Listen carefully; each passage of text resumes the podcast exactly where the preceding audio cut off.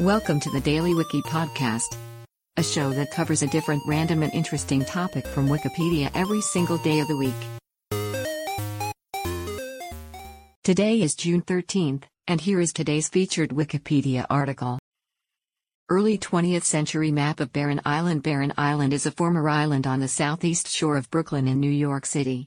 Located on Jamaica Bay, it was occupied by the Lenape Native Americans prior to the arrival of Dutch settlers in the 17th century.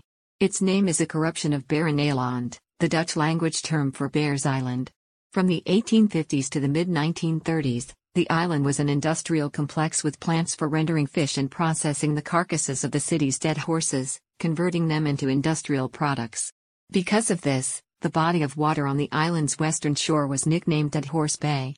By the 1920s, most of the industrial activity had tapered off, and most residents were evicted in the late 1920s for the construction of an airport called Floyd Bennett Field.